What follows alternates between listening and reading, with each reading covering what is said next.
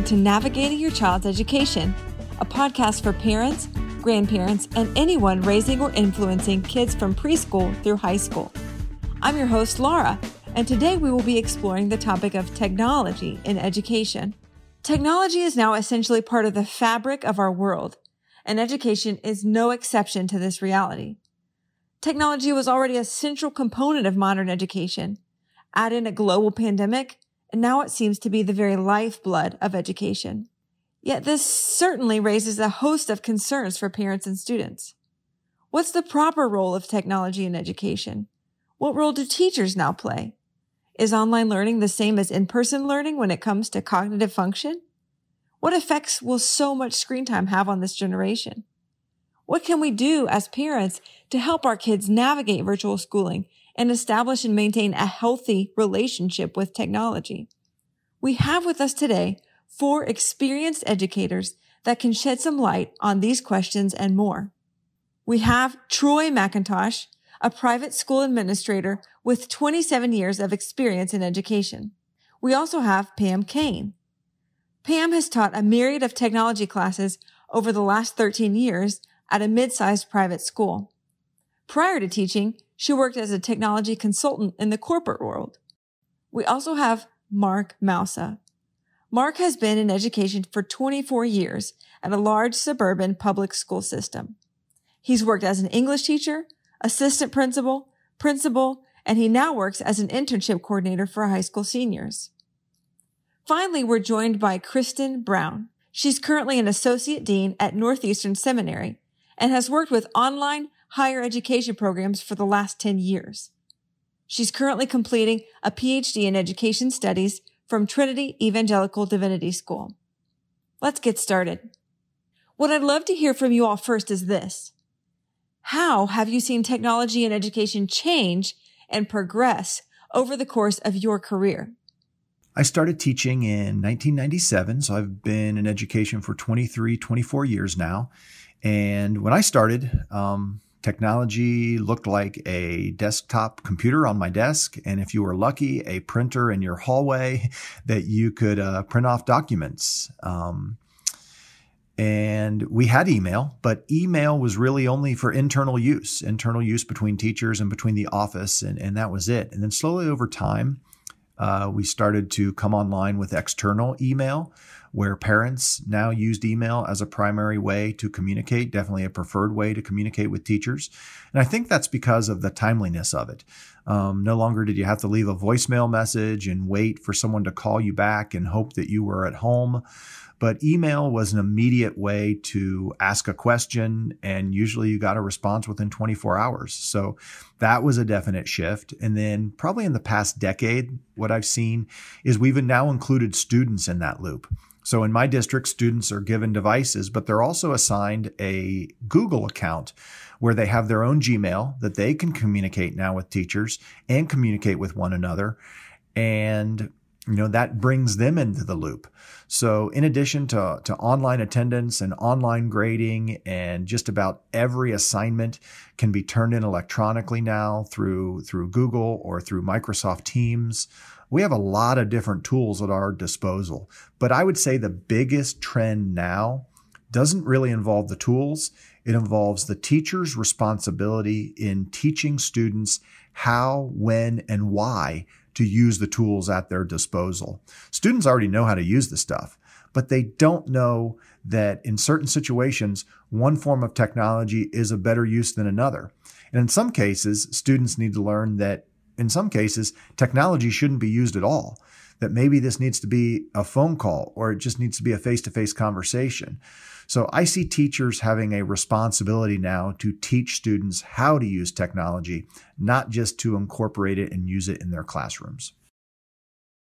So, one of the things to keep in mind when we think about technology and its effect on classrooms is that this isn't a new phenomenon. Uh, technology has always affected um, education and classrooms going all the way back to classical times, whether that was uh, you know the invention of clay tablets, um, the use of a stylus, uh, the uh, invention and proliferation of the printing press. There have been technological advances all throughout history. most of that today we would consider low tech, um, and yet they still had this cumulative effect on the classroom. What I think makes today so unique is the overwhelming rate of change in technology that's taking place. So I started teaching in 1994, and we had, uh, you know, one classroom uh, computer, a desktop that sat in the corner, and nobody really knew how to use it. Um, uh, and uh, from 1994 until today, those 26 years, we've probably seen far greater change in technology than in the previous 2,000 years combined. And so that's really been the challenge for teachers um, is just managing that rate of change because as soon as a teacher becomes proficient in the use of one type of technology, um, you know, and that may take a year or more uh, to gain that proficiency, uh, that uh, that technology may be outdated by the time they gain the mastery over it. And so that's a real challenge for teachers is just keeping up with the rate of change uh, classroom technology. Kristen, what's been your experience in higher education? Yeah, I remember back uh, when I went to college, and uh, 20 years ago, I went to college and we got a list of what to bring. And there was um, a spot where they said, What are you going to share with your roommate? And they recommended at least one of you bring a computer. And um, I don't know that they would make that same recommendation now. I think there is a little bit of an expectation that going to college means that you have technology, computer technology available to you, which I think is actually an assumption that we shouldn't be making. So I, I, do think as we consider the rate of change in technology, there is a bit of an assumption that that everybody has access to technology and everybody has a knowledge of how to use it and that there's a sort of digital native that's um, moving into our college settings. And I have not found that to be true. So I, I, I agree with the idea of the rapid rate of change and that we need to be paying attention to that. Um, at, as we look at what education looks like today, but also to recognize that it changes differently for different people and that access is still a big issue for technology. Kristen, from your perspective and experience, what is the proper role of technology in education? Yeah, I think technology um, opens up some doors. Um, it also closes some doors. And so I think paying attention to both sides of that is really important for education. I think living in the world that we live in today and, you know, recognizing the rapid changes that are happening in technology um, to best prepare students for lifelong learning we have to help them engage with technology to understand it, to understand how to use it, how to be critical about information that you gain, um, and to to really learn how to live in the world as human beings in a world in which we engage with technology. So recognizing technology as a tool, I think educators can do a service by helping people to to see technology not just for entertainment but as a tool that really intersects with a, a lot of our lives and to be intentional about the ways that we engage with it. You mentioned that technology opens some doors and closes others. Can you explain that a bit more? Yeah, I think one of the um, realities that we're seeing in the pandemic life that we're in, everybody rapidly moved into online education overnight. And what it did is expose some of the gaps in our cities and in some rural areas that don't actually have access to technology or high speed internet um, in the ways that other people do. So in a sense, technology used in education can create, if we're not intentional about it, can create haves and have nots in terms of access to education. So, as um, educational institutions, I think that's an important thing for us to remember that we need to find ways for everybody to access learning and that there is still a discrepancy today in what that looks like. Mark, how have you seen that to be true in your district? In my district, we have um, students that have no internet access and students that have internet access at home faster than we do at school. So there's everything across the spectrum. It makes it difficult to use one mode. And even that mode, to be able to expect students to interact with you over a live stream, at times just isn't possible if the technology, the infrastructure is not there. Um, they have to watch things ahead of time. They can't ask live questions. They have to submit them on email, and there's just a delay. The biggest thing I've noticed is the lack of interpersonal connection. Teaching is designed to be a relational career, a relational field. Every teacher knows innately that they have to connect on a relational and personal level with their students and if you ask a student, the teachers they like best are the teachers that they connect with on that personal level as well. Technology is not personal. You can see a picture, you can hear a voice, you can even do it live. But you have to take steps outside of that to really get to know your students and vice versa for the students to get to know the teacher. So that's probably the biggest negative. We can present information all day long, but technology does not help us build relationships.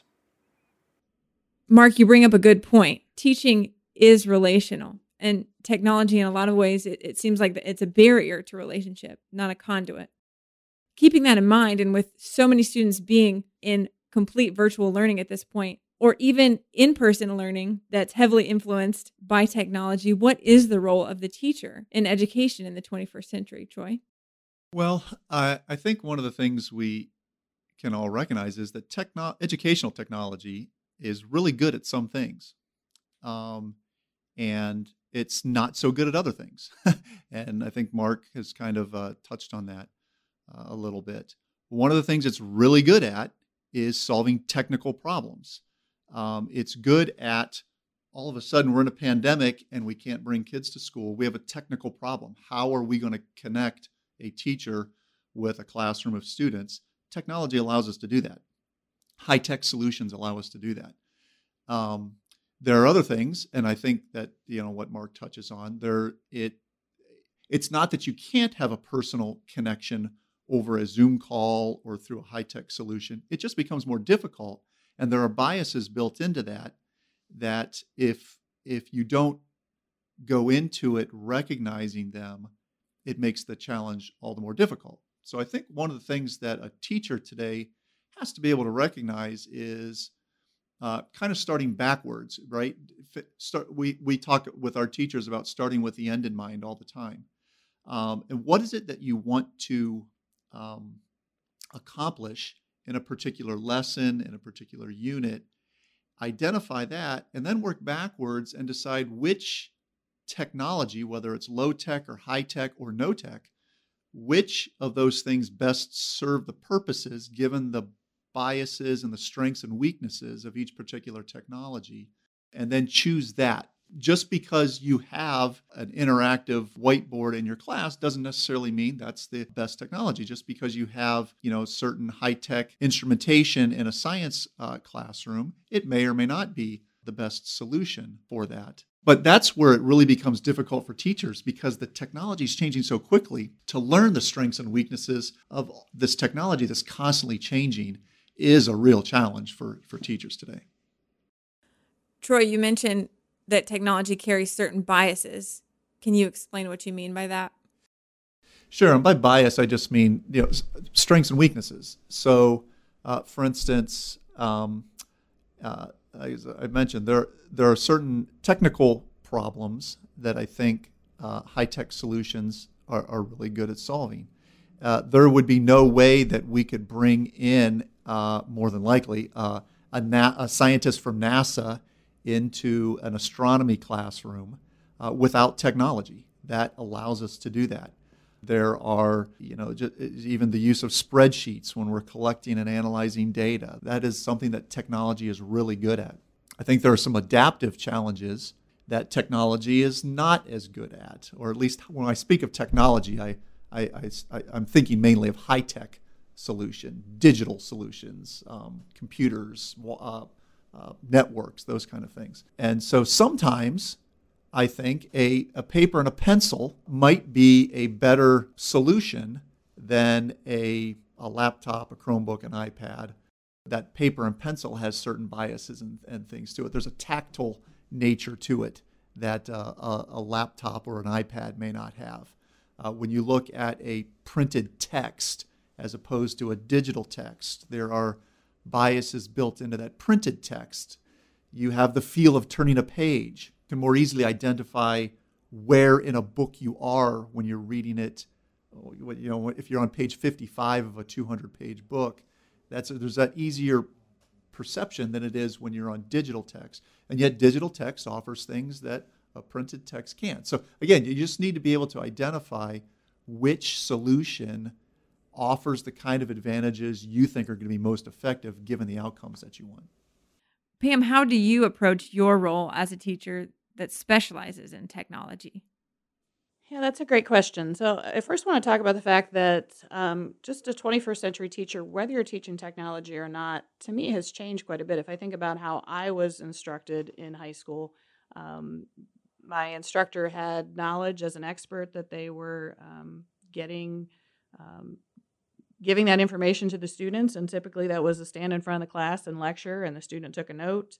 And you got a test to make sure you memorized those notes. And when you were done with that class, you could check off that you had learned these particular skills.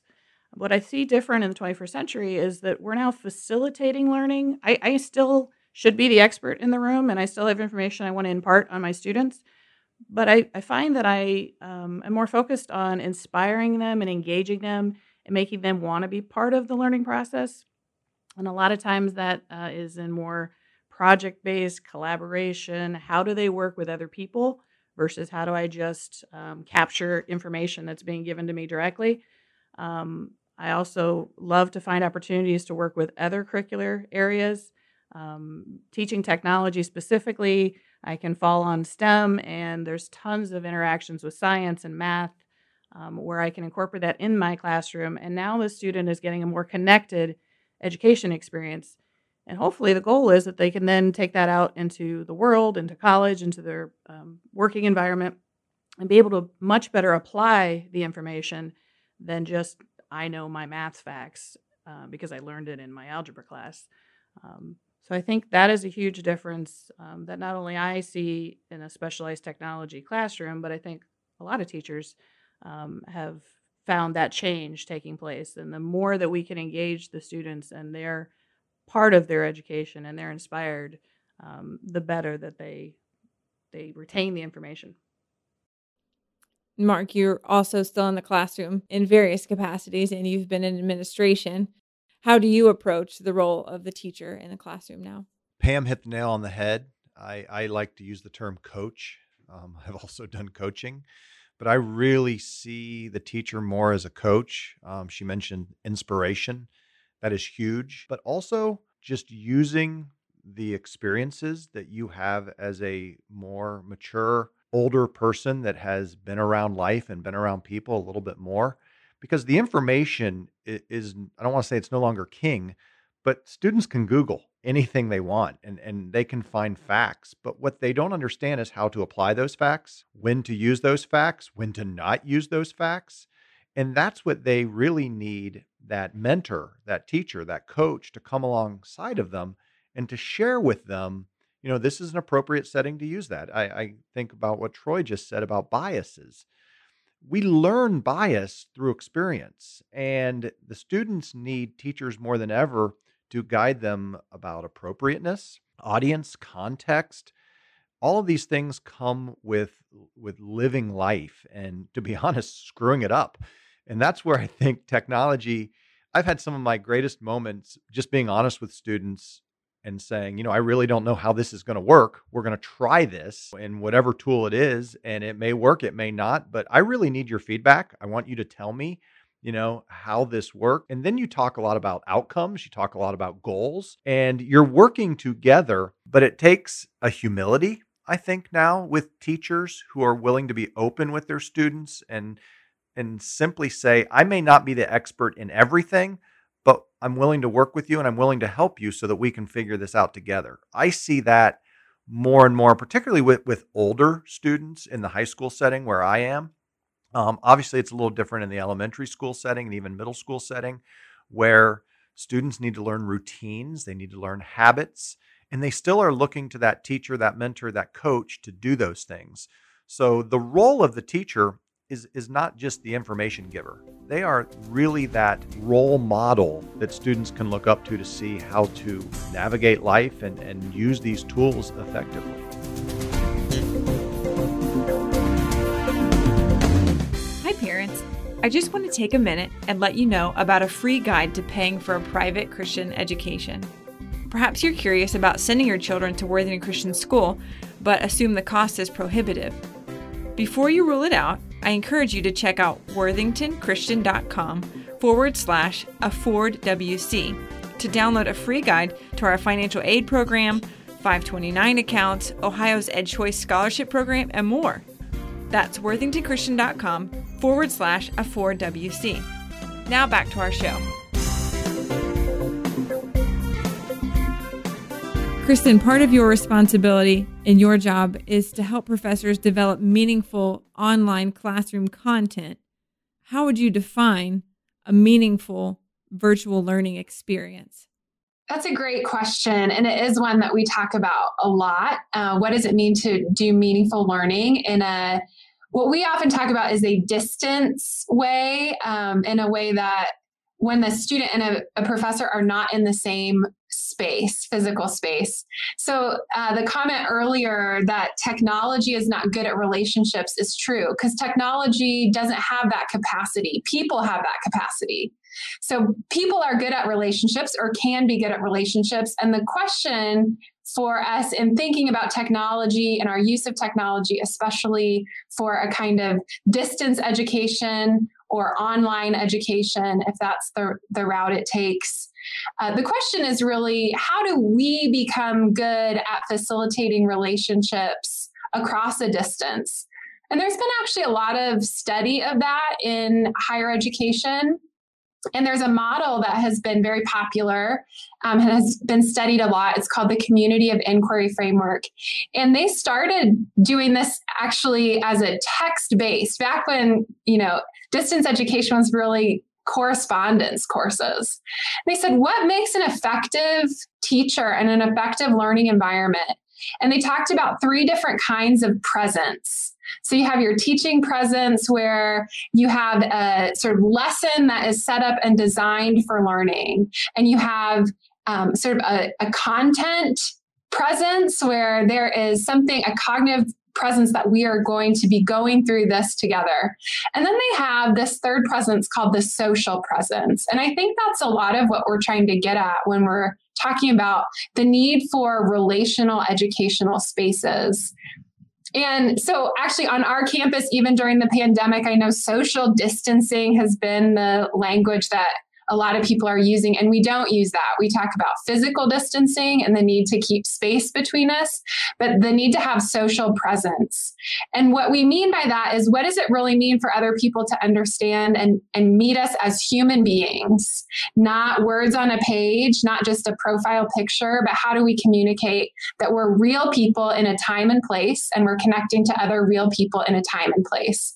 So we have strategies around how we help faculty to do that and to sort of set up their courses from the beginning for success in really creating collaborative learning environments where people join together in a team of learners, not just individually, but as a collective. And you can see learning grow together over time.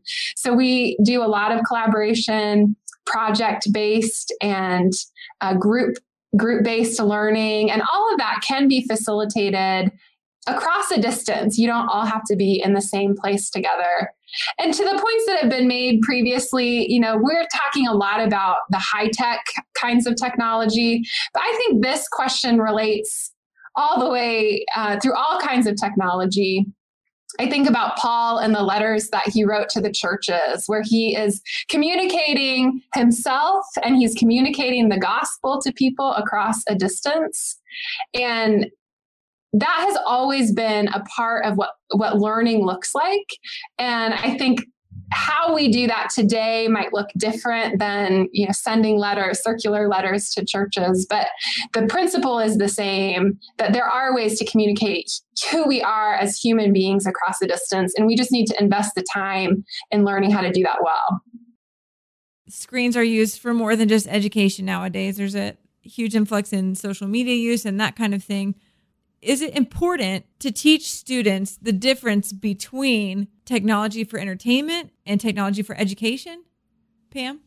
Yeah, I think that's a great point to make. Um, the fact that I teach technology, I have found over the years that parents as well as students that come into my classroom have a predisposed um, opinion on their skill set in technology, their approach to technology, and I think it's due to the fact that when we first introduce technology to young children, it's in a play game type environment, which is great. It makes it fun for them. They're not hung up on the medium and how they're doing it. Um, and they get accustomed to technology without even realizing that that's what they're being taught. But that continues on. And when they come into my classroom, there's a very casual approach to technology. And I think that lends itself to being less focused um, your mind is not as conducive to learning. And I often have had parents say, you know, Johnny should get an A in your class because they're on their cell phone and their computer all the time. And what I try to help the students and the parents understand is that's a different kind of use of technology. That's for entertainment, that's social, and I'm sure they're very good at that, probably better than I am. Um, but I'm here to teach them an academic use of the technology, and your your child is going to have to approach it like a science or a math class or any other um, classroom environment where they're going to have to focus, and they're not going to um, they they can't approach the tool as if it's a toy, and they're not in the room to play; they're in the room to learn. And this this technology is going to help us learn. We're going to we're going to learn about technology, and we're going to use technology to aid us in that um, learning, but they've got to get a, a mindset shift in the fact that this isn't casual, this isn't play, this isn't social. We are now not using the technology for entertainment at school. We are um, learning how to use this technology for academic use. Mark, what do you say to the parent who has a fourth grader that has an assigned Chromebook from school on which they're supposed to complete all of their classwork and homework? And parents perhaps concerned about whether or not the child is using the Chromebook for the actual classwork or perhaps for a more casual purpose. How can parents navigate that? Well, as a parent, I would say that parent is 100% right. The child is using the Chromebook for um, both educational and social and entertainment purposes. Um, that's what that tool is designed to do. And I would let the parent know that your instincts are right. And it comes down to boundaries. It comes down to how are we training our children and our students to use these tools? It's an educational tool when you're working on schoolwork. When you're not working on schoolwork, it becomes um, a distraction. Same way as our phones. We use our own personal cell phones to communicate to our wives, to our loved ones, um, on business calls. But most of the time, let's be honest, we're sitting there playing a game or we're looking at Facebook or we're we're getting ready to order lunch through a new app. So we do the same things as adults. So I would say if you're talking to your student, number one, involve the teacher. Make this a three way conversation, not a two way conversation. And talk about boundaries. How, how long should this assignment take?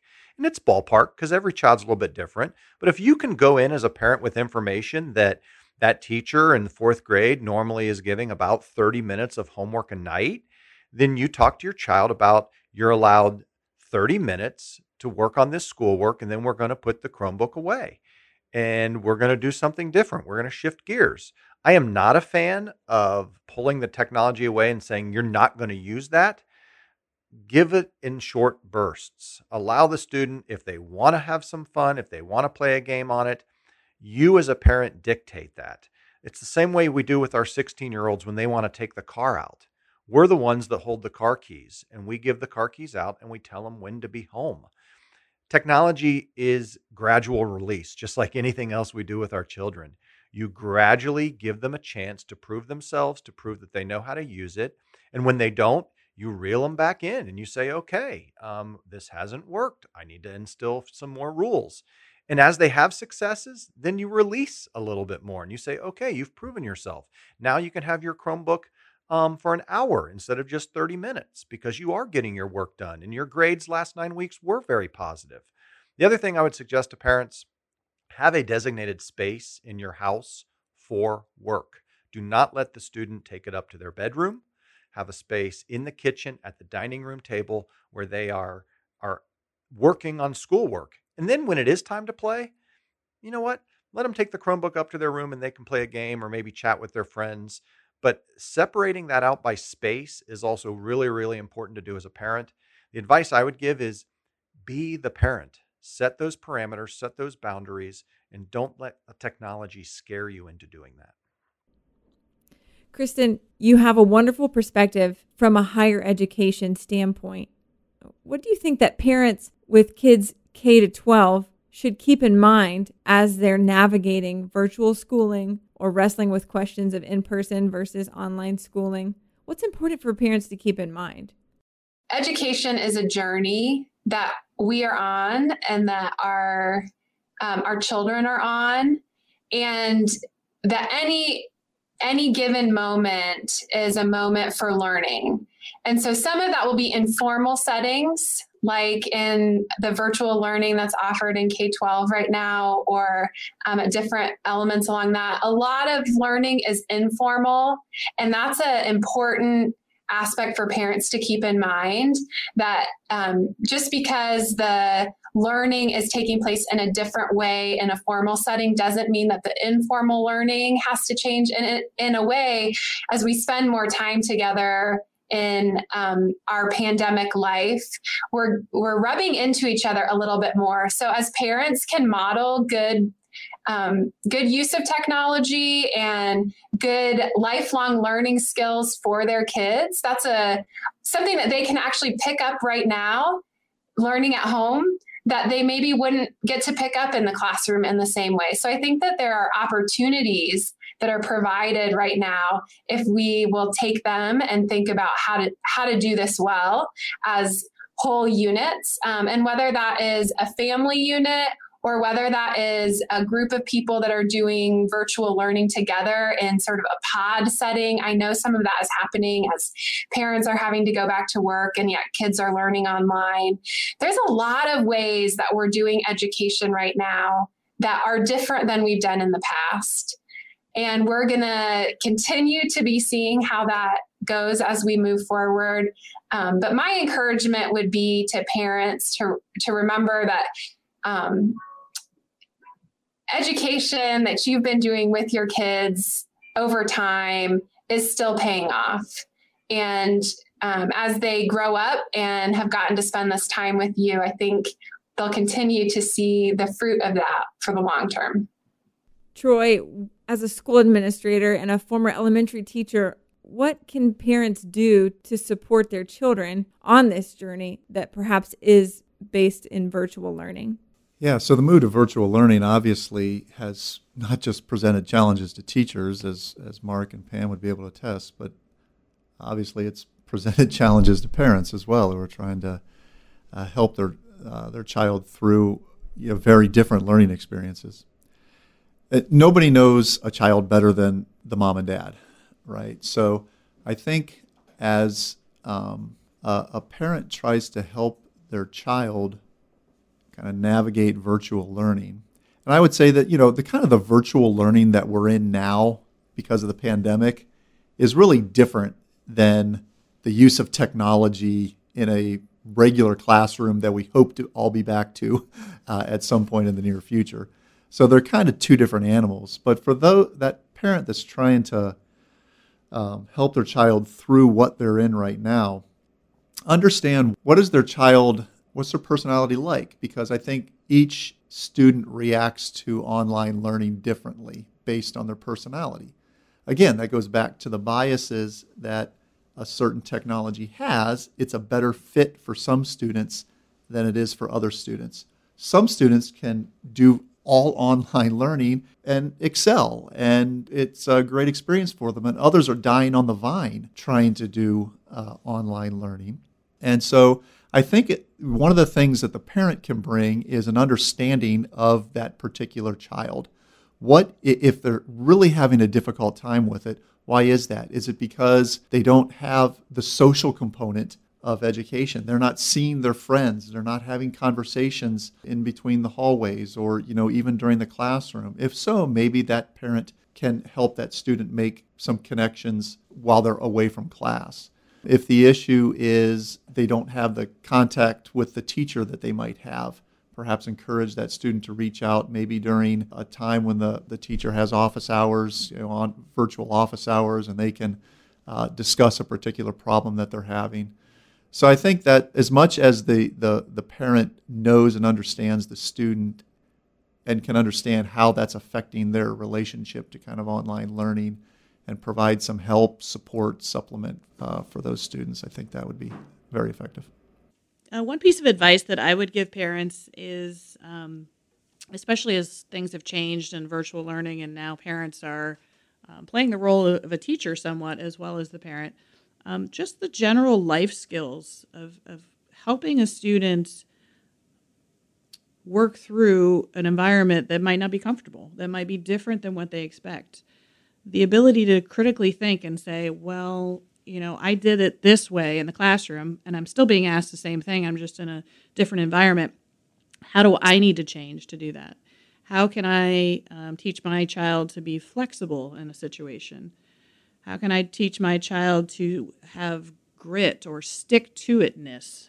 Um, because I, I often see as a teacher, a student, especially with the fact that technology is a tool that makes things easier and faster, often a student would then want it to be done for them. And they want me to perhaps say, click on this and type this. And when I say, okay, now I've taught you how to do that, you apply it, they, they kind of step back and, freak out a little bit. Um, there's another tool that we want them to use besides the technology. We want them to continue to use their brain and to apply whatever's being taught to them to a new situation. And so I think parents can help um, their their students just in general with being flexible and being able to um, apply what they know and their gifts um, into any situation and and just work outside of maybe their comfort zone. When I taught second grade, one of the things that I noticed was um, there was a real difference between how some students approached language arts, reading, writing, literacy, and how they approached math. And um, some students that were really good readers and writers and loved that activity just could not stand math. And I, I think it went beyond just cognitive ability in those two areas. And there was some research uh, that I uh, was reading at the time that showed for students that have um, high interpersonal skills. That's really that's kind of their their uh, a, a, language that they speak. It's something that is is really meaningful and important to them. Well, their first experience with language was sitting on mom or dad's lap while they read a book while they sat around the dinner table and had conversations about how their day was, what they were excited about. But when it came to math, it was sit at the sit at their desk and grind out problems.